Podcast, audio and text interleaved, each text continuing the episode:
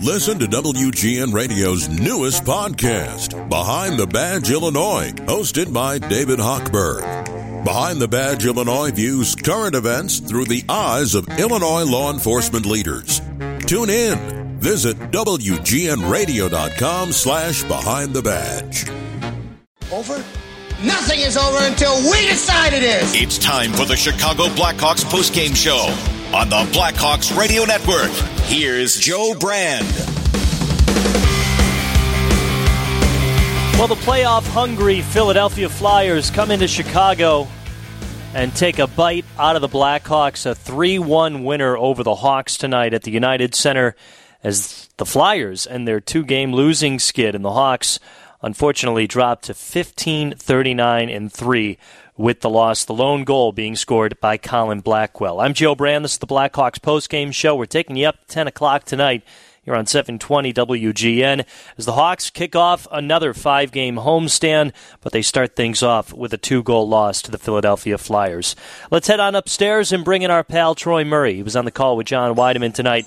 And Troy, one of the first things you mentioned to John at the end of the game was that Philly really just locked things down after a 3-1 lead. It's it's very difficult for this Blackhawks team to to come back in a lot of these games, but especially when the opposing team is able to turn things up in the third period, because that's often when we've seen the Hawks kind of take advantage of a team maybe slipping back a few steps. Was not the case tonight.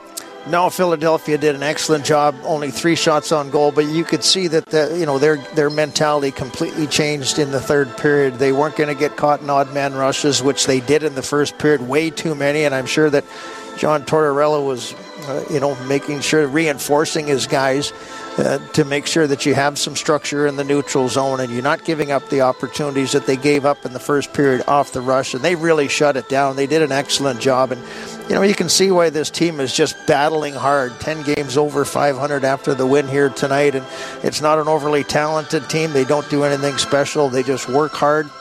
And I think that, uh, you know, if they make the playoffs, they're going to be a hard out because they're they're just going to compete. Do they have the, the the, the firepower to raise it to another level once you get into the postseason? I don't know. But these are the type of games where it's a learning lesson for Philadelphia on how to win games, how to shut things down, lock it down. And they didn't allow the Blackhawks a whole lot in that third period. And so frustrating for the Hawks not getting those opportunities, not getting the chances. But give Philadelphia credit the way that they shut her down and locked her up. I know Arvid Soderblom didn't play a perfect game, but it's now back to back outings where he's had a, a, rough start. I mean, you can't blame him on the first goal. So I think you do have to give him a little bit of credit for being able to fight past that. Um, but as you mentioned, Troy, I mean, what kind of mind games can it play a goaltender uh, when you're not getting much goal support? Like you said, he's he's got to have the mentality of playing a perfect game. I'm sure that that could be frustrating for a, a goaltender that's already struggling a little bit. Yeah, and that's uh, you know that's the thing. Mrazek is 32 years of age, Soderblom only 24, and, and trying to f- find his way into the NHL. You know, Mrazek can deal with those pressures, deal with those a little bit more because he's, you know, he's been in this situation for a lot longer than Soderblom is, and for Soderblom, I, you know, I didn't think he played a bad game. I, he still left some rebounds out there, and he's got to make sure that, you know, he, he handles those. The one goal that Hathaway scored, he didn't he didn't play the puck well. He kind of missed it, and it, it fell off to the side, and Hathaway was there to to jam it in. You know, those are the type of plays that he's got to absorb. Those are the type of plays that we're seeing Mrazek absorb uh, on a regular basis. And for a goaltender, and and it's the it's a tough position. You know, if you make a forward, if you make a mistake as a forward, you've still got the line of defense there. Then you've got your goaltender to maybe bail you out. But if you're the goaltender and you're not playing a perfect game, when you're not getting any offensive support, that is tough. Uh, you know, that's a tough mindset. And for Soderblom, you know, he's just hoping for something good to happen here, and he's not getting the goal support. They know that this team has been struggling and, and offensively challenged in a lot of ways, so you got to be almost perfect the way that you play. And if you get up, a, a, you give up an early goal like that, it, it, it, it messes with your psyche the Blackhawks responded though quickly thereafter, and and I thought he did a decent job. You know, you look at the third period, only three shots on goal, but they they did not need to try and create any more opportunities. So you'd like to see him you know, just control his rebounds a little bit better. Just uh, you know, just feel uh, and look a little bit more comfortable in there. He, he made some big mistakes uh, playing the puck there, and, and that's tough. Now the next time the puck comes around there, you don't know what you're going to do. There's a little bit of hesitation. You don't have that confidence playing the puck. So those are little things that, that factor into the big picture for a guy like Soderblom who's trying to gain that confidence. One guy that was trying to give him some goal support is Connor Bedard. John was talking about how well the Philadelphia Flyers were blocking shots tonight. Out of their 21 blocked shots, Troy, Connor Bedard had six attempts blocked tonight. Uh, we were talking about his game and the elevation uh, with his chemistry with Philip Kurashev, but it, do, do you feel like you're you're seeing more aggression from him offensively, just shooting the puck even a little bit more? I, I think he's figuring out the game, and he's a smart guy, and uh, he's going to figure this out on the fly. And and you know he knows when the team needs him to shoot a little bit more. He tried to force a, a few through there, but give Philadelphia credit. They they allowed some play on the outside, but they didn't allow anything on the inside. They didn't have quality opportunities. You, you know, sometimes you look at the opportunities in the slot area where you, golden opportunities you might miss the net you might score might the goaltender might make a save we didn't see a whole lot of that because there was a lot of crowding in the middle of the ice there they protected the house extremely well in there so Connor Bedard trying to get the shots through there but there wasn't a lot of room. And if it got past the first person, there's another line of defense there. So I, I thought Philadelphia, the way that they defended was really impressive. And for Connor Bedard, again, he was, you know, by far, I would say, the most dangerous player that the Blackhawks have. Tyler Johnson had five shots on goal, but Connor Bedard with three and 11 shot attempts totally. Um, you know, every time he gets the puck, he's a threat. He's just getting more and more confident as he moves forward. All right, last one I got for you, pal. Is is John Tortorella and his coaching staff the only coaching staff in the NHL that doesn't wear suits on the bench. I noticed they're all they're all rocking the quarter zip. I almost thought it was a rule, but quick Google search says there really is no dress code in the NHL for the coaching staff. But I don't know. I, I just noticed that tonight. It kind of perked my mind. Yeah, I, I don't know. Torts has done it for a long time now. Um, that's just kind of his standard attire behind the bench. And I don't know. I guess maybe you look at the coaching staff and you say, okay, we're all going to be the same.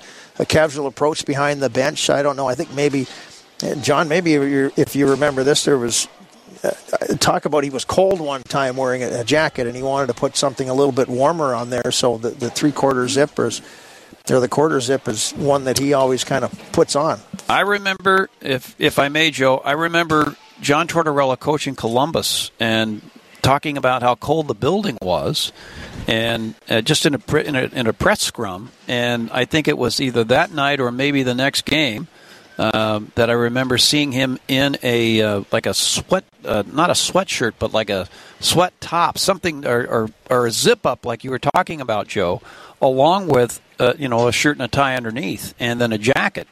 And then I remember seeing him after that sometimes, and just in that, that shirt that Joe was talking about with the half zip. Uh, That's what he wears all the time now. Yeah, and he wears it all the time now. He's, so it's a good look. He's rocking. Yeah, I was going to say he's rocking the John Wiedeman look. That's, oh, come that's, on. That's your uniform.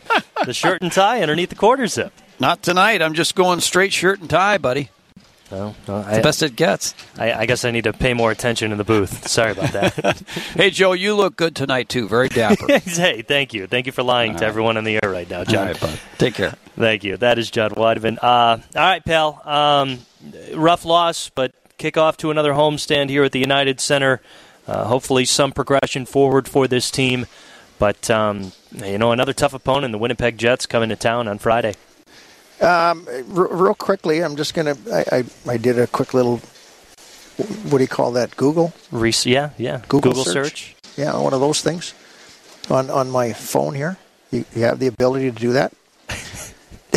he has, and this is this is going back a little while, but he says uh, he was battling flu-like symptoms for a while now and wanted to feel a lot more comfortable behind the bench and warm. Um, so that was the reason that he started it. Maybe he just uh, kept with it. I don't know. Huh? Wow. Okay. The more you know. I, you I know. I know basketball kind of adopted it during COVID when I mean everything just became a little bit more about comfort level, and you know they were wearing almost jumpsuits. Um, but it, it is still a little surprising to see in hockey, and I, I don't know. It almost looks like he's not even wearing the shirt and tie underneath because he's got the quarter zip zipped up all the way. But it doesn't look like there's a rule that you have to. No, there is no rule. And I, I think there there is a rule in football, right? Uh, what attire you can wear on the on the sideline. I don't know. Well, I don't know. Tell that to Bill Belichick. I mean, he's always wearing the cutoff sleeve hoodies. And, That's true. Um, but but there is a rule in baseball that you're supposed to wear an entire uniform. And uh, actually, a funny story: Terry Francona, longtime manager of the Red Sox and the Cleveland team, um, he, he kept getting hounded by officials saying that he wasn't wearing the, the jersey, and they called him behind the dugout mid game. And he's like, "What? Wha- What's going on?" They're like, "Can you lift up your quarter zip?" and he's like, "That's what you called me down here for." And he stormed right out of there because apparently it's supposed to be a rule. You, you got to wear it, but hardly any of the managers do. So that's why I was curious. I was wondering if Tortorella was kind of doing the same thing, just uh, you know, w- working around the lines. But but it makes sense. You know, be comfortable, be warm, be you, and uh, Yeah, he, he's earned the right to uh, Yeah. wear whatever he wants behind the bench. He's a veteran coach. Coach Luke for one year back in his day with Columbus. Actually, Luke had a lot of uh, you know flattering, positive comments about uh, Tortorella as a player when he was um, under Tortorella. I, I have a lot of respect for him. I like the way that uh, he approaches the game, and he's kind of a no nonsense guy. And sometimes he he gets a little short with the media, uh, but at the same time, uh, I think that he, when you talk to players, the players like playing for him. Yeah. Um, and he, he's he's a straight shooter. He tells it like it is. And if you're a player that doesn't like that, then uh, you know it's probably not the the right place to be. And there's been players that have certainly gone against him or or kind of fought him uh, as far as. Um, you know, not liking him, but at the same time, I think he's an excellent coach. And uh, I, I've talked to some assistant coaches that I've known over the years that have been under him, and, and they love him. So I take those words for him, uh, take those words verbatim that, uh, you know, they love the guy and they love playing for him, and he's great to his coaching staff, the trainers, and everything. And um, got to respect a guy like that. yeah, it seems like he defends his team and his players no matter Yeah, he what. does. And he I does. think that's he, why. he will be critical uh, uh, against his own team, but at the same time, he will defend them. You're absolutely right. Yeah. Huh. Cool. All right, pal. Great stuff as always. Uh, we'll Friday night? Friday night. Let's do it. Yeah, date night, Friday night. You, and me, John. All right right. at the United Center. I'll, I'll wear my finest quarter zip. Okay, we're all wearing quarter zips on Friday night. All right. All right. I like it. I'm looking forward to it. Yeah, and then when you show up in the quarter zip and John and I are in suits, you're going to feel kind of dumb. yeah, I'm going to feel bamboozled. Yeah, yeah, we're all wearing the same thing. I swear, if I walk in and you guys aren't wearing. All I right, thought you pal. said it was a costume party. All right, pal. Have a good one. all right, we'll see you. That is Troy Murray. He and John Wiedeman on the call tonight as the Hawks fall to the Philadelphia Flyers 3 to 1 here at the United Center.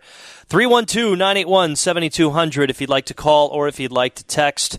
Um, not a great game, obviously, but um, again, I, I- I know we're going to lean on a lot of Bedard talk uh, for a handful of these games, but I, I do feel like you're still starting to see a lot of chemistry brewing between him and Philip Kurashev, and I, I am almost more impressed with how much Philip Kurashev's game is elevated because he, as Troy Murray stated earlier in the broadcast, he's starting to think like Bedard.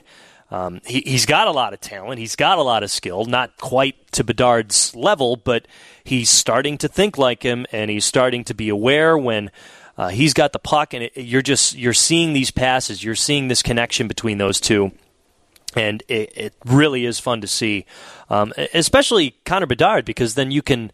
Uh, kind of see how much his game can be utilized too when he's playing with someone that's almost always on the same page as him. Again, taking a look at the numbers, I mean, Bedard had 11 shot attempts tonight, only three shots on goal, six were blocked. He missed two. Uh, I think it's a couple of things. I think that's his aggressive mindset offensively, but then it's also how Philly was defending him. I- mean, the Flyers were kind of all over him. As Troy mentioned, they were kind of clogging up uh, the lanes and uh, just just kind of swarming him. So it, it was difficult for him to really get some quality shots off. But still, anytime he has the puck, it's almost bound to lead to a, a quality opportunity. And unfortunately, just couldn't find the back of the net. Colin Blackwell with the only goal tonight. That was a very impressive and fun goal. Uh, it's great to see the type of year that Colin Blackwell has had, but uh, not enough tonight as Philly picked up two more goals in the second period, no goals in the third period overall. But this is a Flyers team that is really earning their way into the playoffs. Uh, they currently sit third in the Metropolitan Division. They're, well, now they're four points back of Carolina. Uh, they were six heading into tonight's game, and it's one of those situations where they might need to finish third in the division to make it to the playoffs. Uh, otherwise, they're going to be fighting Tampa and Detroit for one of the wild card spots, and I don't know, maybe the Devils do climb up, climb their way up. Still a lot of time left in the NHL season, but uh, it's a hardworking Flyers team, and I, I think Troy's right. You got to give a lot of credit to John Tortorella for what he's able to do with this team right now, and uh, you just got to give a lot of credit to the Flyers' gumption this season as well. Uh, we've got plenty to get to. Again, 312 981 7200. A reporter, Jack Heinrich, is grabbing sound right now in the Blackhawks dressing room. We'll also hear from the head coach, Luke Richardson. But uh, want to hear from you as well. 312 981 7200. Uh, you're listening to the Blackhawks postgame show on 720 WGN. A lone goal for the Blackhawks tonight. Colin Blackwell scoring it in this 3 1 loss to the Philadelphia Flyers. I'm Joe Brand. This is the Blackhawks postgame show. We're taking you up to 10 o'clock tonight here on 720 WGN Radio. Uh, We'll also give Colin Blackwell our player with the most heart tonight, which is sponsored by Northwestern Medicine. Northwestern Medicine is home to the state's leading heart and vascular program, top ranked for 16 straight years by U.S. News and World Report. Uh, Blackwell, again, with the only goal, three shots on goal tonight, and constantly brings that hard-working effort that's done him so well this year. Uh, 312 981 7200 if you'd like to call or if you'd like to text. Quickly to the text line from the 224 area code. Why haven't the Hawks recalled Wyatt Kaiser? Um, and I'm curious about this question because I'm wondering if it's more so about how Wyatt Kaiser has done in Rockford tonight or the struggles that the Hawks have defensively. Uh, I know that the Hawks do still have a lot of faith in who Wyatt Kaiser is going to be defensively. I mean, eh, they put a lot of trust in him when they placed him on the opening night roster, or at least making the team by opening night, and got a lot of good experience here at the NHL, not just this year, but last year as well. I, feel like that's a player that they're probably relying on his growth, his development um, more naturally. They're not trying to, to rush things or, or move things along too quickly because um, I, I, feel like he's a college player. So, um, look, the Hawks do have a handful of defensemen right now that they're putting a lot of faith in, like Isaac Phillips, Louis Crevier, and Alex Vlasic. So I feel like they're not going to just pick those guys randomly. Uh, Kaiser is a smaller guy. His defensive game is a little bit different. Phillips, Vlasic, and Crevier, all bigger guys. And with how much youth this Hawks team is already relying on, uh, maybe this is an opportunity to just give Wyatt Kaiser some experience down in Rockford where they don't feel the need to rush him up to the NHL level. Um, quickly taking a look at his numbers. I mean, seven points with the Ice Hogs this year. Uh, 22 games played. Uh, he's picked up one, rather two goals uh, and five points. He's a minus six so far this year. Um, so I don't think that calling up Wyatt Kaiser will change the dynamic of this team's defense. I think they've got a lot of things to worry about and a lot of things that they're uh, trying to figure out. But also, at the end of the day, this Hawks team is still relying on a lot of young players to make up the majority of play for this team and to compete against some top tier talent.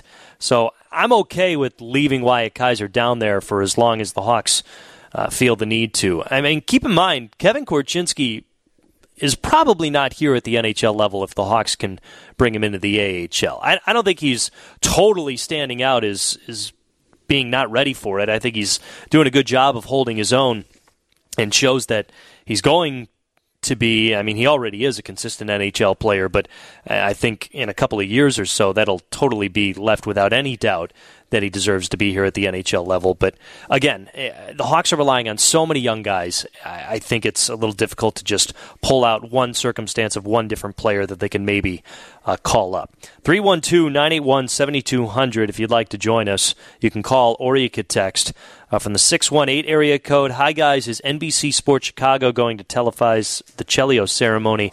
Uh, yes, they are. And if you haven't heard, we are trying to promote the heck out of it to uh, remind you guys that if you're coming into the United Center for the Chelios game, the Hawks are encouraging you to be in your seats at 3 o'clock because the Chelios ceremony starts at 3.10.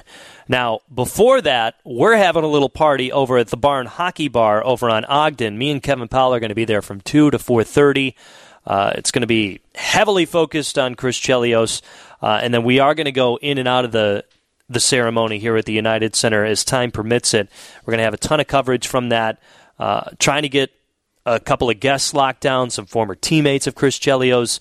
Obviously, we'll have John and Troy chime in on the whole event as well. And again, the Hawks do such a good job with these types of ceremonies.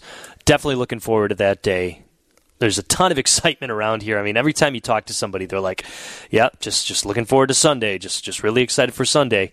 Uh, and then the fact that Patrick Kane returns um, is just kind of the cherry on top. Obviously, it's going to be very weird to see him in a Detroit Red Wings sweater, but um, definitely something you don't want to miss as a Hawks fan or just a hockey fan in general. As we're recapping this 3 1 loss to the Philadelphia Flyers here on the Blackhawks postgame show up until 10 o'clock tonight, uh, Hawks came into this game taking on one of the best penalty kills in the NHL. Philly came in tonight with the second best PK in the league. And they were perfect two for two tonight against the Hawks power play. The first power play, I definitely I was not impressed with much at all. The second power play looked like the Hawks had a few better chances, just a little bit more synergy going with their passing, um, but still tough to to really pinpoint where the Hawks' struggles on the power play comes against a very good team like the Philadelphia Flyers in their special teams in tonight's game. Uh, would still just like to see more shots being fired than looking for the perfect pass. Um, but Keep in mind, the Hawks were able to pick up a couple of power play goals in the third period against Carolina in their last game. Uh, so hopefully that, along with a little bit of a better look in the second power play opportunity tonight, can uh, lead to some better chances for the Hawks. But uh, still tough to really get much going tonight. As um, I, I thought the Hawks' start was definitely better than what they've been dealing with in terms of some very lackadaisical first periods. Tonight, it wasn't perfect by any means. They were being outshot 15 to 7, but um, still doing a good job of just generating some more chances, not looking for the perfect pass, not looking to do uh, the right thing, and, and, just making things happen. Like, again, Colin Blackwell scoring the lone goal just on a, a self generated attempt and self generated effort. And that's the kind of game that Colin Blackwell brings. So it's. Uh, it, it was great to see him get rewarded for that. Unfortunately, no other offense coming after that. However, the Hawks did have a couple of chances in that first period. I mean, Taylor Raddysh being robbed by Sam Ersson um, before Philly's first goal, even, and then after the Blackwell goal, Tyler Johnson fired one off the post, so there was a, a close chance for the Hawks to even take the lead in that instance. But um, again, once Philly took the advantage in the second period, it was tough for them to fight back. Uh, we got a special guest, Chris Vosters from the TV side, had the night off as it was the national broadcast, popping by here on the post game show. And Chris, always fun to get your different vantage point when you watch from a different vantage point. What was uh, your main takeaway tonight? Well, I, I certainly, uh, you know, you walked in right as you were talking about the Colin Blackwell goal, and, and his skill at times really impresses and, and surprises me. I thought that was a, a great response, a great answer to Philadelphia's first goal of the game. And I, you know, I like the chances that Connor Bedard continues to create the almost ad libbing that he does, the creative thinking on yeah. his feet. Some of his uh, obviously didn't end up in the box score tonight, but some of his stick handling ability and, and the way that he tries to fool and deceive defenders is really, really fun to watch. And you know, Ar- Arvid Soderblom again only gave up three tonight to a pretty good team, and, and they were in this game. Just uh, couldn't get that second and, of course, third goal past uh, Sam Ersson, who's having a great season, as are the Flyers. It's. I was talking about this earlier. It's really fun to start to see this chemistry that Kurashev and Connor Bedard are starting to generate. Definitely, you know, in, in the beginning of the season, Kurashev was injured, and then, of course, Bedard was injured for January and, and, a portion of February. And then, in between all that, there have been different line combinations and things like that. But uh, even before Connor Bedard was in the picture, the Blackhawks really wanted to see Philip Kurashev take that next step and prove that he could handle the workload of a top six forward. And it, it's been really fun to see that in a vacuum, and now you pair him with Connor Bedard. And uh, you know, again, I, I thought that first shift, like the the the message a lot of times from Luke Richardson is for the team to start on time. And I, I actually thought that the first shift tonight they, they did a great job. They, they set the tone. They they showed up on time for this game, and, and they didn't you know fall behind like they did in Carolina to the point where they're out of it for nothing in the in the second period. I thought that they they did a good job hanging around in this game, and and uh, they started much better at least than than they did in Carolina.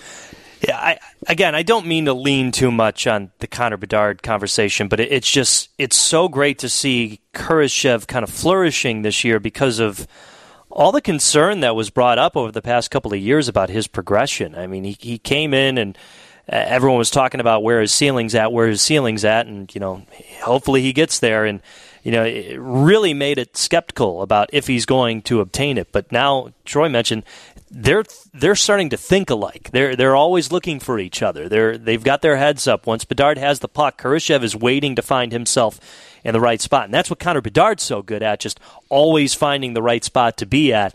And it's just really nice to see not only Connor Bedard flourish and grow and develop, but bring Philip Kurashev along with him.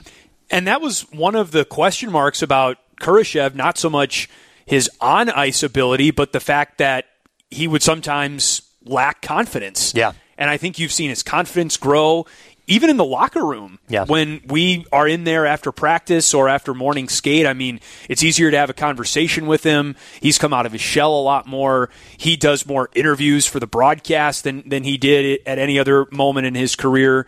And credit him because he took control of his destiny and, and came into the season in fabulous shape. So, you know, here's a guy that, that really listened to what the, the coaching staff and the management had to say at the end of last season, and he did something about it. And it's fun to see him get rewarded for it.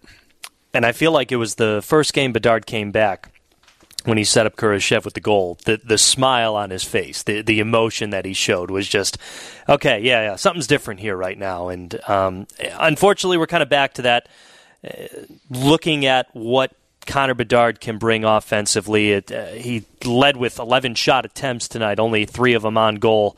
Um, but you know this team is still trying to figure out ways to score, and it's going to take a, a, full team effort. And wasn't quite there tonight. You got to give credit to this Philadelphia Flyers team. They're they're fighting tooth and nail to get to the playoffs, and if they keep this effort up, they're going to land there. Certainly, one of the maybe the biggest surprise of the of the season in terms of this is a team that was not expected to be in the playoff picture. Now they are, and that the follow up question to that is okay, who comes out of, of the East? So that'll be fun to monitor down the stretch. But one one last thing about the Hawks, you know, Tyler Johnson, I think, is starting to regain his midseason form. Yeah, that's after his injury. He had five shots on goal. I saw led the team, and I, I think on the power play in, in Carolina I thought you saw you started to see him and Connor Bedard and Philip Kurashev click as well. And I, I just wonder if, as everyone continues to tinker with things, I think that would be maybe a cool combination.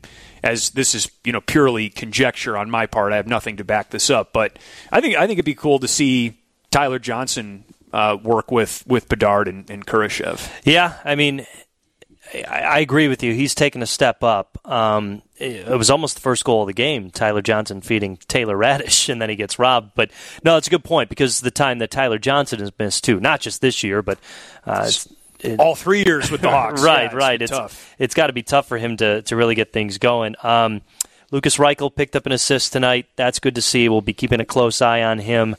um, because.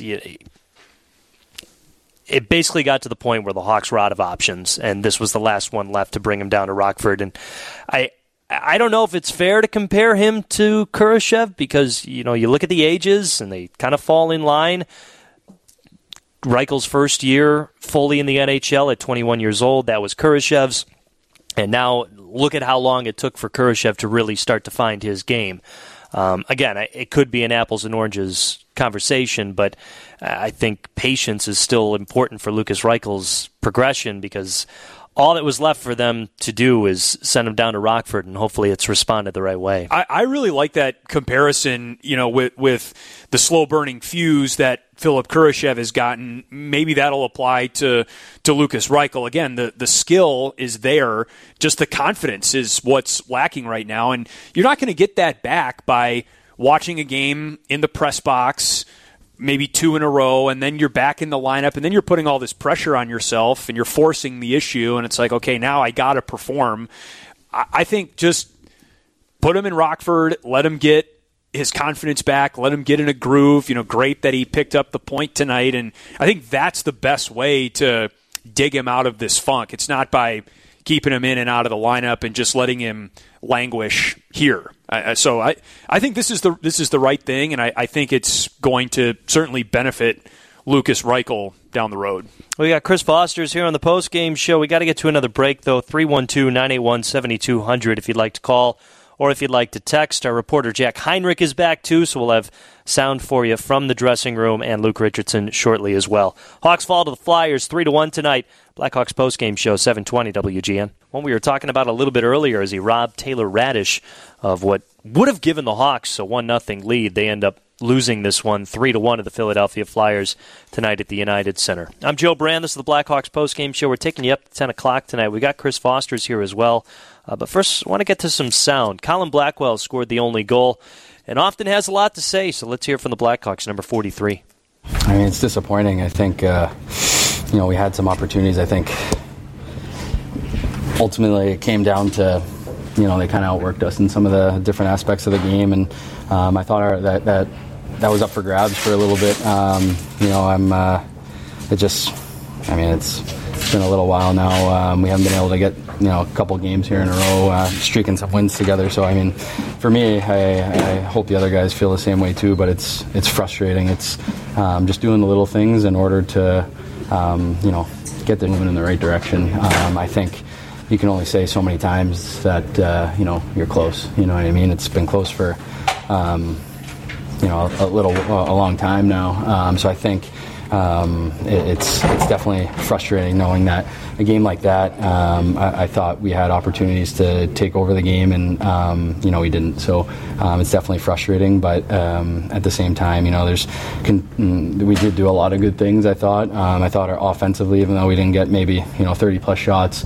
I liked how you know the guys and some of the lines and some of the D were jumping in in that, the O zone. You know, you got you got to at the same time tip your caps to, to them. They made some great blocks uh, on some you know big plays that um, you know could have been high danger scoring opportunities. Um, so I, I like some of the things that we did, but it's got to be like 60 minutes, um, and I think um, we got to you know keep stressing that that you know that's the the recipe for success in this league and the recipe for success for us.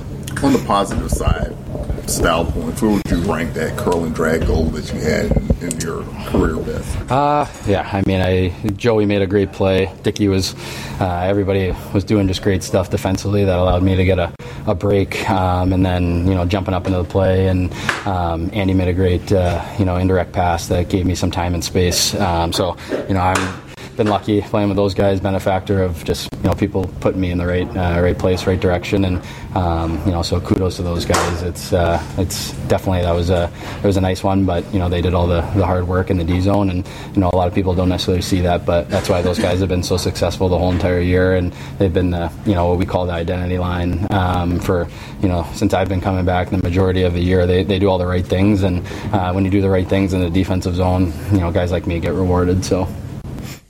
Colin Blackwell after this 3 1 loss to the Philadelphia Flyers. He scored the only goal for the Hawks. We've got Chris Vosters TV broadcaster for the Hawks here as well. Um, close, but we've been close for a long time now, is something that Colin Blackwell said. And unfortunately, this has kind of been the story for the past couple of years now, and eh, that just provides more of a challenge for Luke Richardson and this coaching staff to get this team ready to play each and every game when they're up against some very more difficult opponents, and uh, it takes a lot to get a group going. But for the most part, that's been done. It's been a brutal schedule in February. Yeah. They're just playing playoff contending team after playoff contending team. I know that the team in the locker room, Colin Blackwell certainly isn't doing this, but we can. If if you look ahead to March, there are some more winnable games on the schedule. They've got, and I, you know, I'm going to name names here, but they've got Columbus and they've got Arizona, To Anaheim, to Anaheim, San Jose, Washington. You know, Washington's fallen out of the playoff Ottawa, picture. who they've Ottawa. beaten. So I, I, I just my hope is that you know they're they're laying the groundwork. They're they're creating the right habits now. They're not able to get through against better teams, but hopefully we'll start to see this work ethic rewarded more when when the calendar turns to March. We kind of saw that last year too. Yeah. and they they were even rewarded with some better wins against Boston and Pittsburgh, and um, but you're right. Yeah, two Ducks. two Anaheim opponent, two Anaheim games, two Arizona games, Ottawa. Yeah, you're right, Chris. There's there's a lot of winnable games in March. Hey, thanks for popping by, pal. Always a pleasure. Thanks for having me on. You know, I, I get all this uh, rust buildup by not being on the on the TV call. So thanks for helping a guy out. Well, we're happy to help you shake off some rust. That's Chris Vosters. We'll take one more break and wrap up this Blackhawks postgame show after a 3 1 loss to Philly. Blackhawks postgame show, 720 WGN. It's the Hawks hosting Winnipeg Friday night, a 7.30 puck drop, which means a 7 o'clock FanDuel Sportsbook pregame show here on 720 WGN. The Jets, third place in the Central, 34 15 and 5. I'm Joe Brand. We're wrapping up the post game show. But uh, we're going to go to the phone lines one last time. We're going to bring in Rich from Schaumburg that wants to talk about Seth Jones. Go ahead, Rich. How you doing, fellas? Doing good. You got a you got about 60 Good. seconds, so go ahead. I can't wait till Connor Murphy comes back because this defense is deplorable. And Seth Jones doesn't block enough. He doesn't hit enough. And he's not taking enough shots. I think he had two shots tonight. Um, I'm just not seeing him hit anyone or block enough shots. And Connor Murphy also deserves the C on that jersey. That's just my opinion. Wow. Okay, Thanks, Rich. guys. All right. Thank you, Rich. Uh, Rich from Schaumburg chiming in. A lot of thoughts there. Seth Jones actually 11 shot attempts, three shots on goal tonight. He blocked two shots. He had one hit. Um, just to to take anything also on the side of Rich's argument, I do feel like Seth Jones has become a little bit more shooter friendly. He's got more of a shoot first mentality lately. Um, I don't know if he's just finding more confidence in shooting the puck that maybe is taking away from his defensive game in Rich's eyes. Um, but he almost played 30 minutes on the ice tonight. Um, he was a minus one. You lose by two goals, though. Um, your top defenseman who's playing most of the minutes, uh, and in no way am I taking away from Connor Murphy's game. Those are two totally different defensemen, but to Rich's argument, everything he wants to see more of in Seth Jones is kind of the game that Connor Murphy brings. Uh, I bet the Hawks miss Connor Murphy a ton, and I, I'm sure I know they do. Um, but once again, I don't know if one defenseman is going to shore up things with this team that is still relying a lot on a lot of young talent and, and a lot of young players and a lot of rookies. Blackhawks hockey has been sponsored by Sitco. When you start with Sitco, you're good to go. United Airlines, your Chicago and Northwest Indiana Hyundai dealers. Plumbers 911 Chicago, where they do it right the first time, and Northwestern Medicine.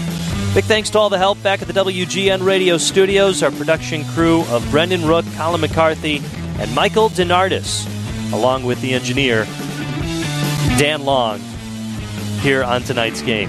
John Wiedeman and Troy Murray had the call. Our reporter was Jack Heinrich. Our Hall of Fame engineer was Mr. Paul Zarang. For everyone that I mentioned, I'm Joe Brand signing off. Again, the final score 3 1 Philadelphia.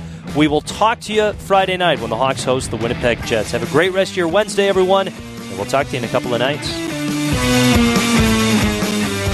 You've been listening to Chicago Blackhawks Hockey on Blackhawks Radio, 720 WGN, streaming on WGNradio.com and smart devices everywhere.